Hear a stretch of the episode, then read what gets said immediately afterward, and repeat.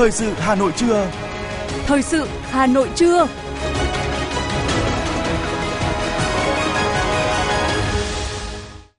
Mời quý vị các bạn nghe chương trình Thời sự trưa nay Chủ nhật ngày 6 tháng 8. Những nội dung chính sẽ được đề cập đến trong chương trình.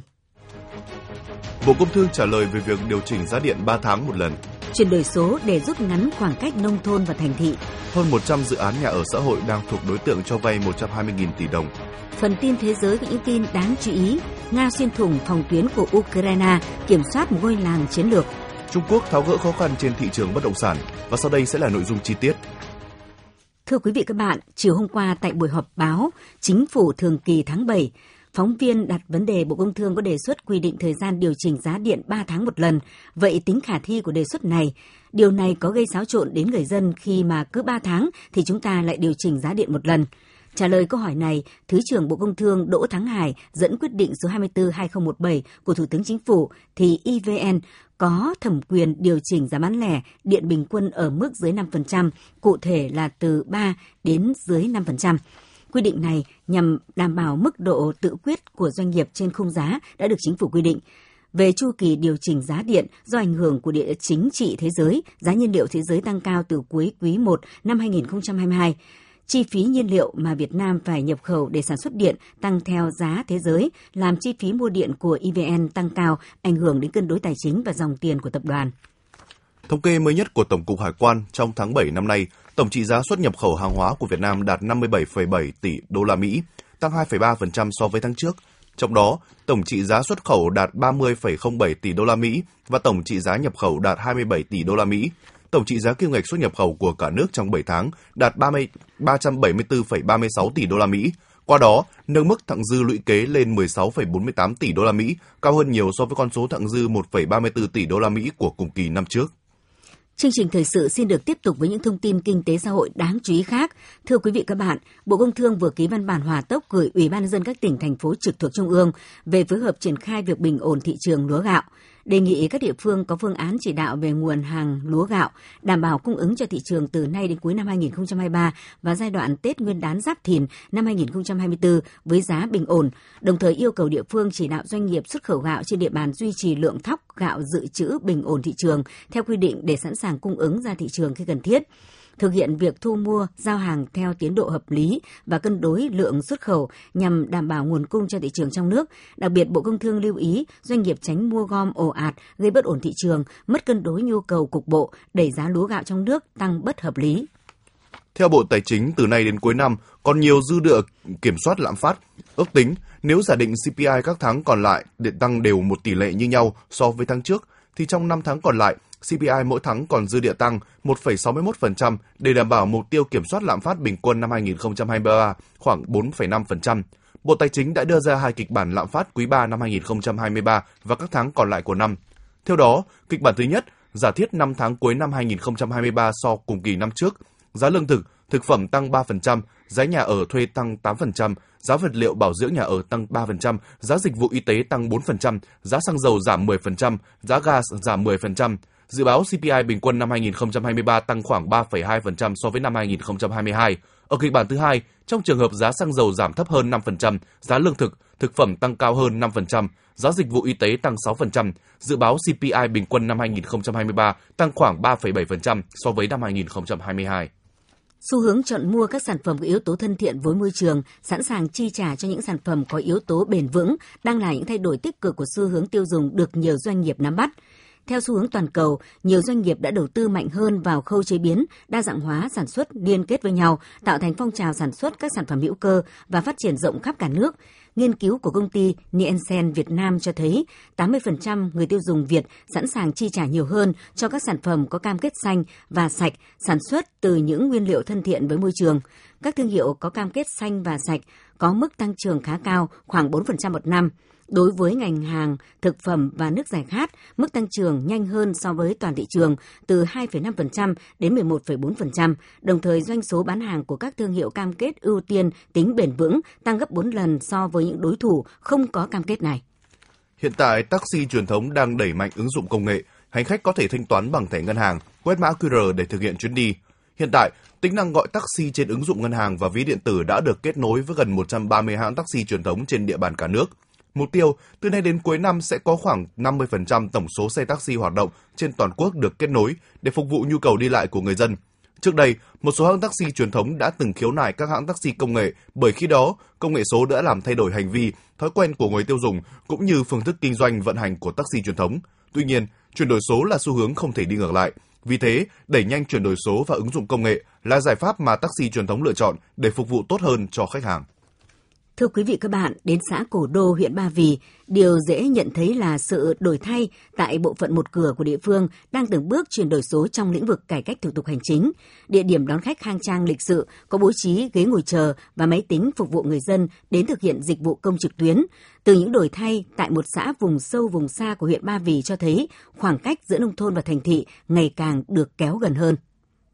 Đến bộ phận một cửa của các xã, phường thuộc các quận huyện thị xã trên địa bàn thành phố Hà Nội hiện nay, ai cũng thấy phấn khởi bởi sự khang trang và hiện đại. Cơ sở vật chất tại bộ phận một cửa giữa xã và phường không còn nhiều khoảng cách khác biệt. Tại bộ phận một cửa xã Cổ Đô, huyện Ba Vì, người dân đến làm thủ tục hành chính được cán bộ một cửa tiếp nhận, xử lý hồ sơ khá nhanh gọn và tận tình. Kể từ khi địa phương ứng dụng công nghệ thông tin, người dân ở đây nhận thấy rõ sự thay đổi từ cơ sở vật chất đến tinh thần tiếp đón niềm nở, thân thiện và sự hướng dẫn nhiệt tình của cán bộ tại bộ phận một cửa. Ông Nguyễn Ngọc Nho và ông Nguyễn Tuấn Anh, xã Cổ Đô, huyện Ba Vì chia sẻ.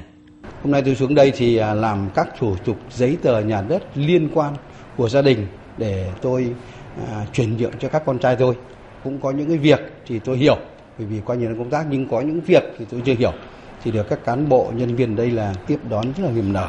hướng dẫn tận tình chu đáo và hẹn trả hồ sơ rất là đầy đủ đúng thời gian. Tôi thấy cái à, thủ tục hành chính thì được các cô các chú nhân viên ở đây rất là thay đổi rất nhiều. Ngày xưa tôi đến đây tôi xin một cái giấy tờ gì đó là tôi phải chạy đi rất là vòng vo. Nay tôi chỉ đến đây tôi ngồi chờ đây là các cô các chú sẽ làm hết cho và tôi chỉ việc nhận kết quả tôi không phải chạy lên gặp các à, cán bộ nữa. Chuyển đổi số phải lấy người dân doanh nghiệp làm trung tâm, chủ thể, làm mục tiêu, động lực, là nguồn lực cho chuyển đổi số nhằm cung cấp dịch vụ chất lượng hơn, phục vụ tốt hơn cho người dân, doanh nghiệp, bảo đảm người dân doanh nghiệp được thụ hưởng thực chất hiệu quả và hướng tới việc hình thành công dân số, xã hội số. Hiệu quả rõ rệt của bộ phận một cửa là toàn bộ thủ tục hành chính của người dân doanh nghiệp đều được giải quyết theo cơ chế một cửa, một cửa liên thông, không còn tình trạng tiếp nhận hồ sơ ở phòng chuyên môn, tránh sự nhũng nhiễu tiêu cực. Người dân khi đến làm thủ tục hành chính tại các xã, phường đã có thể rút ngắn được thời gian đi lại, nhiều thủ tục hành chính được giải quyết ngay. Bên cạnh sự đổi thay từ bộ phận một cửa, người dân xã Cổ Đô, huyện Ba Vì còn cảm nhận rất rõ sự phát triển mọi mặt về kinh tế, văn hóa, giáo dục, chế độ chính sách, an sinh xã hội,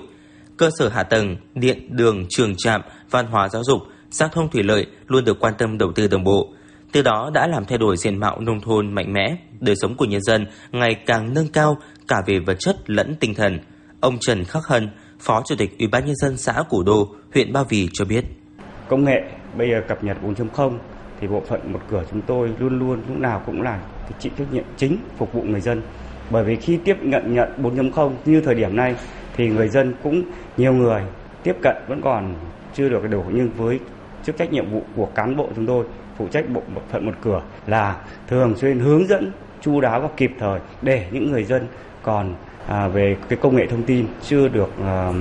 thạo thì chúng tôi vẫn sẵn sàng luôn luôn để giúp đỡ cho người dân cập nhật thông tin sớm nhất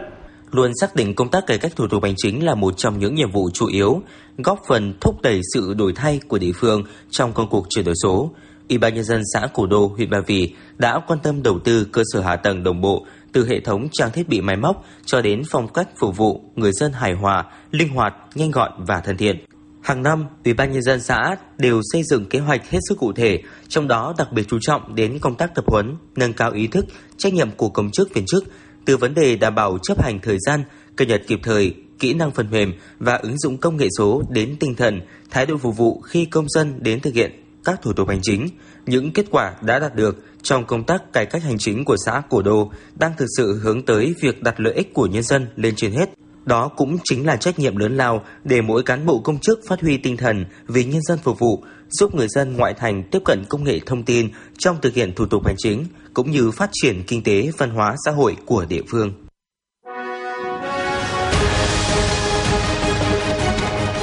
Thời sự Hà Nội, nhanh, chính xác, tương tác cao. Thời sự Hà Nội, nhanh, chính xác, tương tác cao.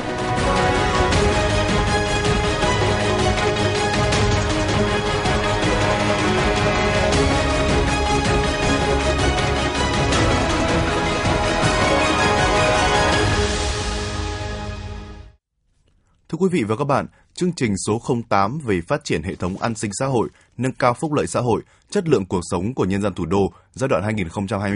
2021-2025 của Thành ủy Hà Nội khóa 17 có ý nghĩa rất quan trọng đối với nhiệm vụ phát triển kinh tế xã hội. Ban hành ngày 17 tháng 3 năm 2021, đây là một trong ba chương trình mới so với nhiệm kỳ khóa 16. Qua nửa chặng đường triển khai thực hiện, chương trình mang đậm ý nghĩa nhân văn này thực sự đã xây dựng nền tảng bền vững và tạo được những chuyển biến mạnh mẽ về đảm bảo an sinh xã hội, nâng cao đời sống của người dân thủ đô. Thống kê của cơ quan thường trực chương trình số 08 của Thành ủy cho thấy, trong tổng số 27 chỉ tiêu của chương trình số 08, có tới 14 chỉ tiêu đã hoàn thành kế hoạch giai đoạn 2021-2025, 9 chỉ tiêu đang triển khai thực hiện, đảm bảo tiến độ, các chỉ tiêu nổi bật đã hoàn thành kế hoạch giai đoạn 2021-2025, gồm tỷ lệ thất nghiệp, mục tiêu đến năm 2025 là dưới 3%, kết quả năm 2022 đạt 2,23%. Về giải quyết việc làm, mục tiêu đến năm 2025 đạt 160.000 lượt người một năm, thực tế đến năm 2022 đạt 203.027 lượt người. Tỷ lệ hộ nghèo, mục tiêu đến năm 2025 là cơ bản không còn hộ nghèo theo chuẩn mới. Thực tế đến cuối năm 2022, thành phố cơ bản không còn hộ nghèo và có 3 quận không còn hộ cận nghèo. Tỷ lệ phụ nữ mang thai được sàng lọc trước sinh 4 loại bệnh tật bẩm sinh phổ biến nhất. Năm 2022, thành phố đã đạt mức 88,92%, vượt mục tiêu đề ra đến năm 2025 là 85%. Phó Giám đốc Sở Y tế Trần Văn Trung cho biết. Và chương trình 08 đã xác định mục tiêu cụ thể đối với ngành y tế là nâng cao chất lượng dịch vụ y tế, đảm bảo tiếp cận dịch vụ y tế cơ bản cho người dân, nâng cao chất lượng dân số, sức khỏe, thể chất, tinh thần, tầm vóc và tuổi thọ. Với 9 chỉ tiêu liên quan đến lĩnh vực y tế mà trong à, chương trình 08 đã đề ra như chỉ tiêu về giường bệnh trên vạn dân, chỉ tiêu bác sĩ trên vạn dân, chỉ tiêu duy trì xã đạt chuẩn quốc gia, chỉ tiêu người dân được quản lý sức khỏe, rồi mức sinh thay thế, giảm tỷ lệ trẻ em suy dinh dưỡng dưới 5 tuổi. Trong thời gian qua, ngành y tế đã tập trung triển khai các nhiệm vụ, mục tiêu theo chương trình 08 với các đề án, với kế hoạch cụ thể và đã có một số kết quả tích cực. Như vậy, nửa chặng đường triển khai thực hiện chương trình số 08 của Thành ủy đã cho thấy nhiều kết quả nổi bật. Đáng ghi nhận nhất là các chế độ chính sách liên quan được thực hiện đầy đủ kịp thời. Việc đẩy mạnh đầu tư phát triển mạng lưới cơ sở y tế, giáo dục đào tạo, trợ giúp xã hội được thực hiện ngày càng hiệu quả, từng bước đáp ứng nhu cầu của nhân dân. Cùng với đó, Mặt trận Tổ quốc Việt Nam và các tổ chức chính trị xã hội thành phố đã phát huy vai trò chủ động trong công tác tuyên truyền, vận động nhân dân và công tác giám sát, triển khai các hoạt động đảm bảo an sinh xã hội trên địa bàn thành phố. Chương trình tín dụng chính sách được đẩy mạnh, góp phần tạo việc làm, thu nhập ổn định, hỗ trợ hiệu quả các đối tượng vượt qua khó khăn do dịch COVID-19, khôi phục sản xuất kinh doanh, cải thiện và nâng cao đời sống nhân dân. Đặc biệt, đời sống vật chất tinh thần của người dân thủ đô ngày càng được nâng cao, thu nhập bình quân đầu người năm 2022 đạt 6 triệu 227 ngàn đồng một người một tháng. Thành phố đã quan tâm đầu tư cơ sở hạ tầng khu vực nông thôn, phát triển kinh tế xã hội vùng đồng bào dân tộc thiểu số miền núi. Tính ưu việt và nhân văn của chương trình số 08 của Thành ủy còn được thể hiện qua các dịp lễ Tết khi nhiều người khó khăn được quan tâm, hỗ trợ cả về vật chất và tinh thần, góp phần giúp họ vươn lên ổn định cuộc sống. Chủ tịch Hội đồng Nhân dân thành phố Nguyễn Ngọc Tuấn nhận định. Trong những năm qua, Thành ủy, Hội đồng Nhân dân, Ủy ban Nhân dân, Ủy ban Mặt trận Tổ quốc và các cấp các ngành của thành phố rất quan tâm tập trung lãnh đạo chỉ đạo, thực hiện tốt công tác an sinh xã hội, phúc lợi xã hội, nâng cao chất lượng cuộc sống của nhân dân. Thành phố xác định đây là nhiệm vụ trọng tâm là yêu cầu cấp thiết để đảm bảo sự bền vững, tiến bộ công bằng xã hội thể hiện truyền thống nhân ái cao đẹp của dân tộc ta, Xuất phát từ ý nghĩa đó, Thành ủy khóa 17 đã ban hành 10 chương trình công tác, trong đó có chương trình 08 về phát triển hệ thống an sinh xã hội nâng cao phúc lợi xã hội, chất lượng cuộc sống nhân dân thủ đô giai đoạn 2021-2025 với 27 chỉ tiêu, 12 nhiệm vụ và 5 nhóm nhiệm vụ giải pháp trọng tâm có ý nghĩa nhân văn sâu sắc liên quan trực tiếp đến cuộc sống nhân dân thủ đô. Có được những kết quả ấn tượng từ chương trình 08 chính là nhờ việc nâng cao tinh thần trách nhiệm, tính chủ động sáng tạo của các cấp các ngành địa phương của thành phố trong tổ chức thực hiện chương trình. Cùng với đó là việc ưu tiên nguồn lực đẩy mạnh xã hội hóa, khuyến khích sự tham gia, đồng hành, ủng hộ của người dân. Những kết quả đã đạt được qua nửa nhiệm kỳ qua sẽ là tiền đề quan trọng để thành phố hoàn thành các mục tiêu, nhiệm vụ của cả nhiệm kỳ đã đề ra trong chương trình số 08 của Thành ủy. Tiếp tục sẽ là phần tin. Tại báo cáo thị trường bất động sản quý 2 vừa được công bố, Bộ Xây dựng cho biết, tính đến quý 2 năm nay, cả nước có 294 dự án nhà ở xã hội đang triển khai xây dựng, với quy mô xây dựng khoảng 288.499 căn. Đáng chú ý, có khoảng 108 dự án đã được cấp phép xây dựng, đang triển khai đầu tư xây dựng thuộc đối tượng cho vay của chương trình tín dụng 120.000 tỷ đồng. Trong thời gian tới, Bộ Xây dựng sẽ tiếp tục phối hợp với Ngân hàng Nhà nước và các bộ ngành địa phương tháo gỡ các vướng mắc về cơ chế, chính sách, pháp luật, triển khai hiệu quả, tiếp tục làm việc với một số địa phương để kiểm tra, đôn đốc việc triển khai gói tín dụng 120.000 tỷ đồng để thúc đẩy phát triển nhà ở xã hội, nhà ở cho công nhân khu công nghiệp, đạt mục tiêu đề ra và giải ngân hiệu quả gói hỗ trợ.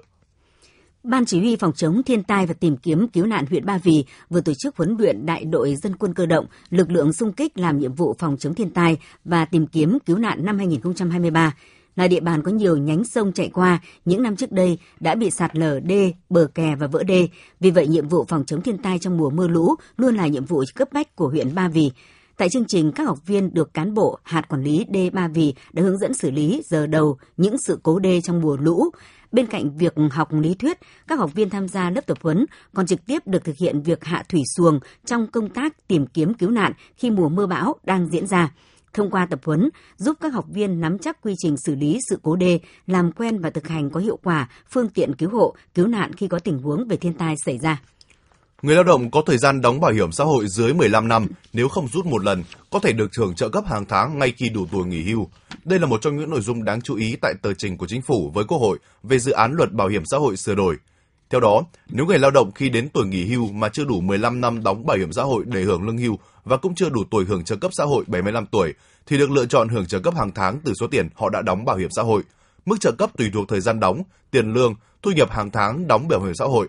Trong thời gian hưởng trợ cấp hàng tháng, những người này cũng được bảo hiểm y tế do ngân sách chi trả. Dự thảo luật cũng đề xuất giảm tuổi hưởng trợ cấp xã hội từ 80 xuống 75 tuổi. Đề xuất này nhằm giảm dần tuổi hưởng trợ cấp hưu trí xã hội phù hợp với khả năng thu ngân sách. Dự thảo luật bảo hiểm xã hội sửa đổi dự kiến trình Quốc hội tại kỳ họp tháng 10. Thưa quý vị các bạn, phát huy đạo lý uống nước nhớ nguồn, Đảng bộ chính quyền và nhân dân quận Hai Bà Trưng thường xuyên quan tâm xây dựng, triển khai thực hiện các chương trình kế hoạch về an sinh xã hội, hỗ trợ trực tiếp nhằm chăm lo đời sống cho các gia đình liệt sĩ, thương binh, bệnh binh người có công với cách mạng. Từ đầu năm 2023 đến nay, quận Hai Bà Trưng đã tổ chức nhiều hoạt động đền ơn đáp nghĩa như thăm hỏi tặng quà người có công với cách mạng, cải tạo và sửa chữa nhà cho các hộ gia đình có công với cách mạng. Quận cũng huy động nguồn lực xã hội hóa từ các cơ quan doanh nghiệp cá nhân, nhà hảo tâm quyên góp ủng hộ quỹ đền ơn đáp nghĩa của quận và Ủy ban nhân dân 18 phường số tiền trên 1,4 tỷ đồng tặng sổ tiết kiệm cho các gia đình chính sách, phát huy đạo lý uống nước nhớ nguồn, Đảng bộ chính quyền và nhân dân quận tiếp tục thực hiện tốt hơn nữa các chính sách ưu đãi người có công với cách mạng, giúp đỡ thiết thực và có hiệu quả tới các gia đình chính sách.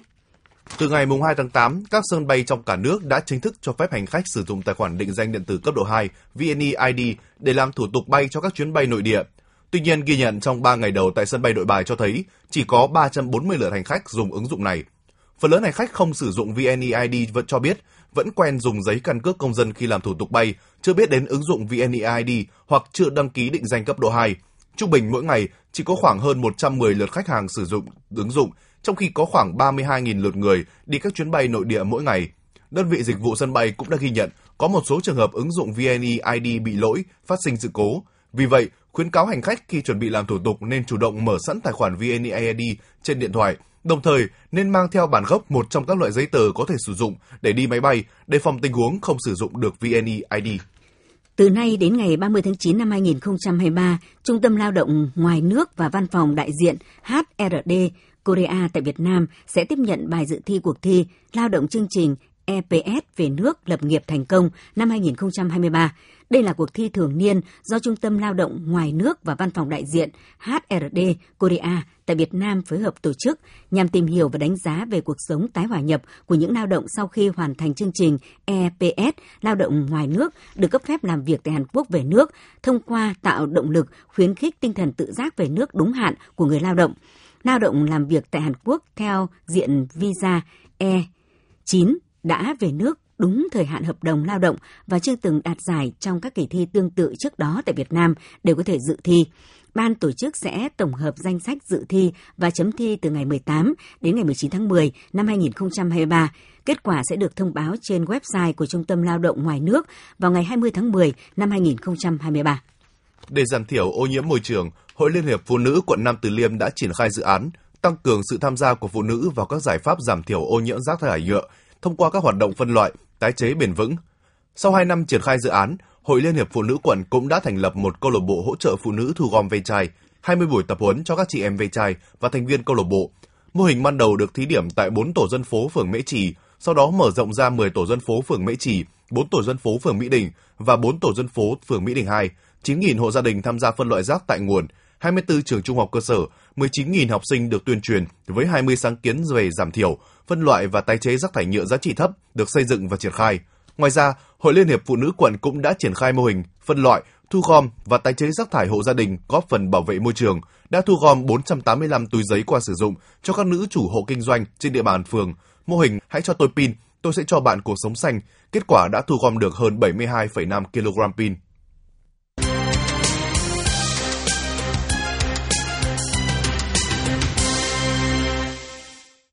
Chuyển sang phần tin thế giới, Bộ Quốc phòng Nga ngày 5 tháng 8 cho biết các lực lượng đã xuyên thủng phòng tuyến của Ukraine, giành quyền kiểm soát một ngôi làng chiến lược ở phía đông bắc, nơi chứng kiến sự tập trung ngày càng tăng của các lực lượng Nga. Theo Bộ Quốc phòng Nga, quân đội Nga hiện kiểm soát khu định cư Novakliske nằm ở biên giới giữa vùng Lugansk và Kharkov. Kha đã gia tăng các hoạt động trên tiền tuyến kể từ khi Ukraine mở cuộc phản công, chiếm lại phần lớn khu vực Kharkov vào tháng 9 năm 2022. Nga cho biết các lực lượng nước này cũng đã cải thiện vị trí dọc theo chiến tuyến gần hai ngôi làng lân cận làng Novolesky. Bộ Quốc phòng đã công bố video về cuộc tiến công của Nga trong khu vực. Doanh số bán nhà xây mới của 100 nhà phát triển bất động sản lớn nhất Trung Quốc trong tháng 7 giảm mạnh nhất một năm. Tiến dụng vay mua nhà của cá nhân lần đầu giảm theo quý, cho thấy sự suy giảm lòng tin của người dân. Các biện pháp kích thích hỗ trợ dường như chưa đủ để hâm nóng thị trường bất động sản, lĩnh vực vốn chiếm 1 phần tư GDP Trung Quốc dự báo nhiều chính sách mới sẽ được ban hành nhằm khơi thông nới lỏng vòng kim cô cho thị trường này sau 6 năm siết chặt. Với người mua căn nhà lần đầu, tỷ lệ thanh toán ngay sẽ giảm từ mức trung bình từ 24% xuống 20%. Lãi suất vay mua nhà cũng giảm còn 3,9% một năm, nới lỏng hạn chế mua nhà đối với những người dân muốn mua căn nhà thứ hai.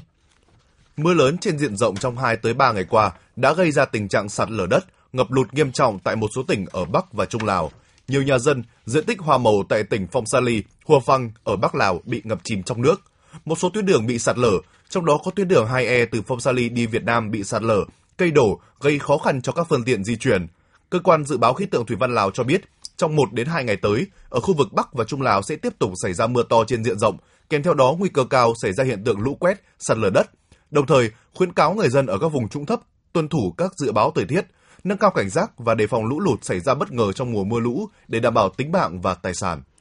Slovenia vừa đối mặt với thảm họa thiên nhiên tồi tệ nhất chưa từng có trong lịch sử nước này. Trong hai ngày qua, lũ lụt đã cướp đi sinh mạng ba người, phá hủy hàng trăm công trình giao thông và nhà cửa của người dân ở nhiều nơi tại quốc gia này, gây thiệt hại ước tính hơn 550 triệu euro.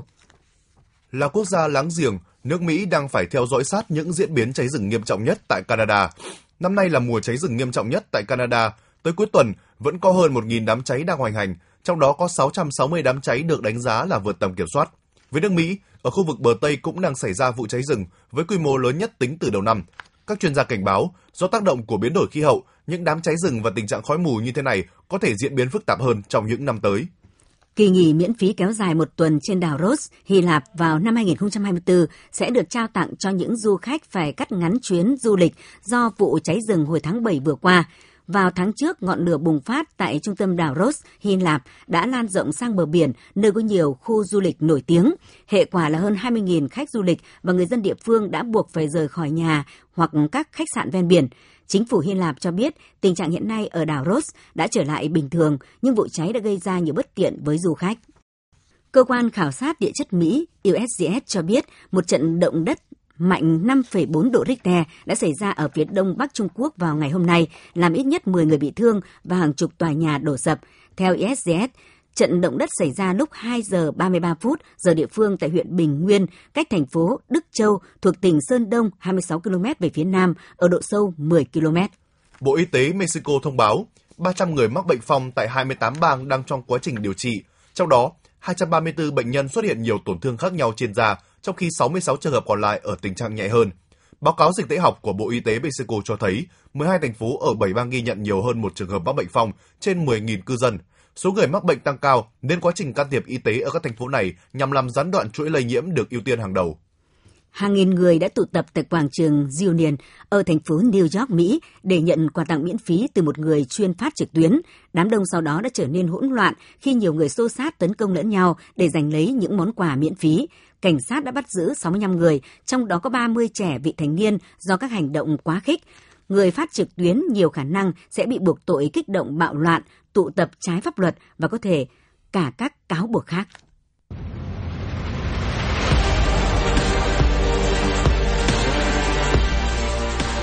Bản tin thể thao. Bản tin thể thao.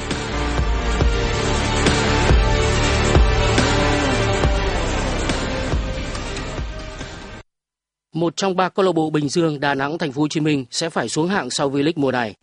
Và điều trùng hợp là ở lượt thứ tư, lượt áp chót giai đoạn 2 nhóm trụ hạng, ba câu lạc bộ này chia đều gặp ba đội còn lại đã chắc chắn trụ hạng. Các cầu thủ Bình Dương hoàn toàn áp đảo khi đón tiếp Khánh Hòa trên sân nhà Gò Đậu. Sau nhiều cơ hội bị bỏ lỡ, đến phút 36, đội trưởng Nguyễn Tiến Linh mở tỷ số với pha đệm lòng căng chân trái. Trước khi hiệp 1 kết thúc, một tiền đạo khác là Rimario đã nhân đôi cách biệt cho đội chủ nhà. Trong hiệp 2, câu lạc bộ BKMX Bình Dương thi đấu chắc chắn hơn, không dâng cao đội hình dồn dập như hiệp đầu. Nhưng họ vẫn có thêm một bàn thắng nữa nhờ công tiền vệ Asen. Chiến thắng 3-0 giúp đội quân của huấn luyện viên Lê Huỳnh Đức tạo ra lợi thế lớn trong cuộc đua trụ hạng. Trong khi đó, SHB Đà Nẵng đã không tận dụng được lợi thế sân nhà Hòa Xuân để giành điểm trước sông Lam Nghệ An. Tấn công, dứt điểm nhiều hơn nhưng không có được thành quả. Các cầu thủ áo da cam đã phải hứng chịu quy luật nghiệt ngã của bóng đá. Tiền vệ tuyển thủ quốc gia Đinh Xuân Tiến ghi bàn thắng duy nhất mang lại trận thắng sát nút 1-0 cho sông Lam Nghệ An. Thất bại này là quá tai hại với Đà Nẵng vì ở trận đấu còn lại diễn ra cùng giờ, câu lạc bộ Thành phố Hồ Chí Minh đã đánh bại Hoàng Anh Gia Lai 1-0 ngay tại Pleiku. Tiền đạo Hoàng Vũ Samson ghi bàn ở phút 31, đem về 3 điểm cực kỳ quý giá cho đội khách. Như vậy, Bình Dương và Thành phố Hồ Chí Minh đã được 14 điểm, còn SHB Đà Nẵng vẫn chỉ có 11 điểm đứng cuối cùng. Ở lượt trận cuối diễn ra vào ngày 11 tháng 8, Đà Nẵng phải làm khách tại Khánh Hòa, trong khi Thành phố Hồ Chí Minh sẽ tiếp Bình Dương. Cơ hội trụ hạng của Đà Nẵng đương nhiên là thấp nhất khi thầy trò huấn luyện viên Phạm Minh Đức buộc phải thắng trên sân khách và hy vọng cuộc đối đầu giữa Thành phố Hồ Chí Minh và Bình Dương có kết quả thắng thua. Thăng Long Warriors tiếp Nha Trang Dolphins trong trận đấu thứ 13 của hai đội tại giải bóng rổ chuyên nghiệp Việt Nam VBA 2023. Đội khách nhập cuộc tự tin và dẫn trước 26-18 sau hiệp 1. Tuy nhiên, từ hiệp thứ hai, các cầu thủ Thăng Long Warriors đã phối hợp nhuần nhuyễn, ném rổ hiệu quả hơn. Đội quân áo đỏ đen dần bắt kịp về điểm số, rồi sau đó đã vượt lên. Nhà Trang Dolphins rất nỗ lực ở nửa cuối của hiệp thứ tư, nhưng họ chỉ có thể thu hẹp cách biệt, chứ không thể tránh khỏi thất bại. Những ngoại binh và Việt Kiều như John Fields, Semin Swin, Justin Young vẫn là những người chơi nổi bật nhất góp công lớn giúp Thăng Long Warriors giành chiến thắng với tỷ số 86-83. Đây là trận thua thứ ba liên tiếp của Nha Trang Dolphins và họ đã để chính đối thủ vươn lên chiếm vị trí thứ ba trên bảng xếp hạng. Dự báo thời tiết theo Trung tâm Dự báo Khí tượng Thủy văn Quốc gia, ngày hôm nay, khu vực Hà Nội nhiều mây có mưa vừa, có nơi mưa to và rông, gió nhẹ. Trong mưa rông có khả năng xảy ra lốc xét, mưa đá và gió giật mạnh. Nhiệt độ thấp nhất từ 25 đến 27 độ C, nhiệt độ cao nhất từ 29 đến 31 độ C. Quý vị và các bạn vừa nghe chương trình thời sự của Đài Phát thanh và Truyền hình Hà Nội. Chỉ đạo nội dung Nguyễn Kim Khiêm, chỉ đạo sản xuất Nguyễn Tiến Dũng, tổ chức sản xuất Lưu Hường, đạo diễn Kim Oanh, phát thanh viên Quế Đức Thanh Hiền cùng kỹ thuật viên Kim Thoa thực hiện. Hẹn gặp lại quý vị trong những chương trình thời sự sau.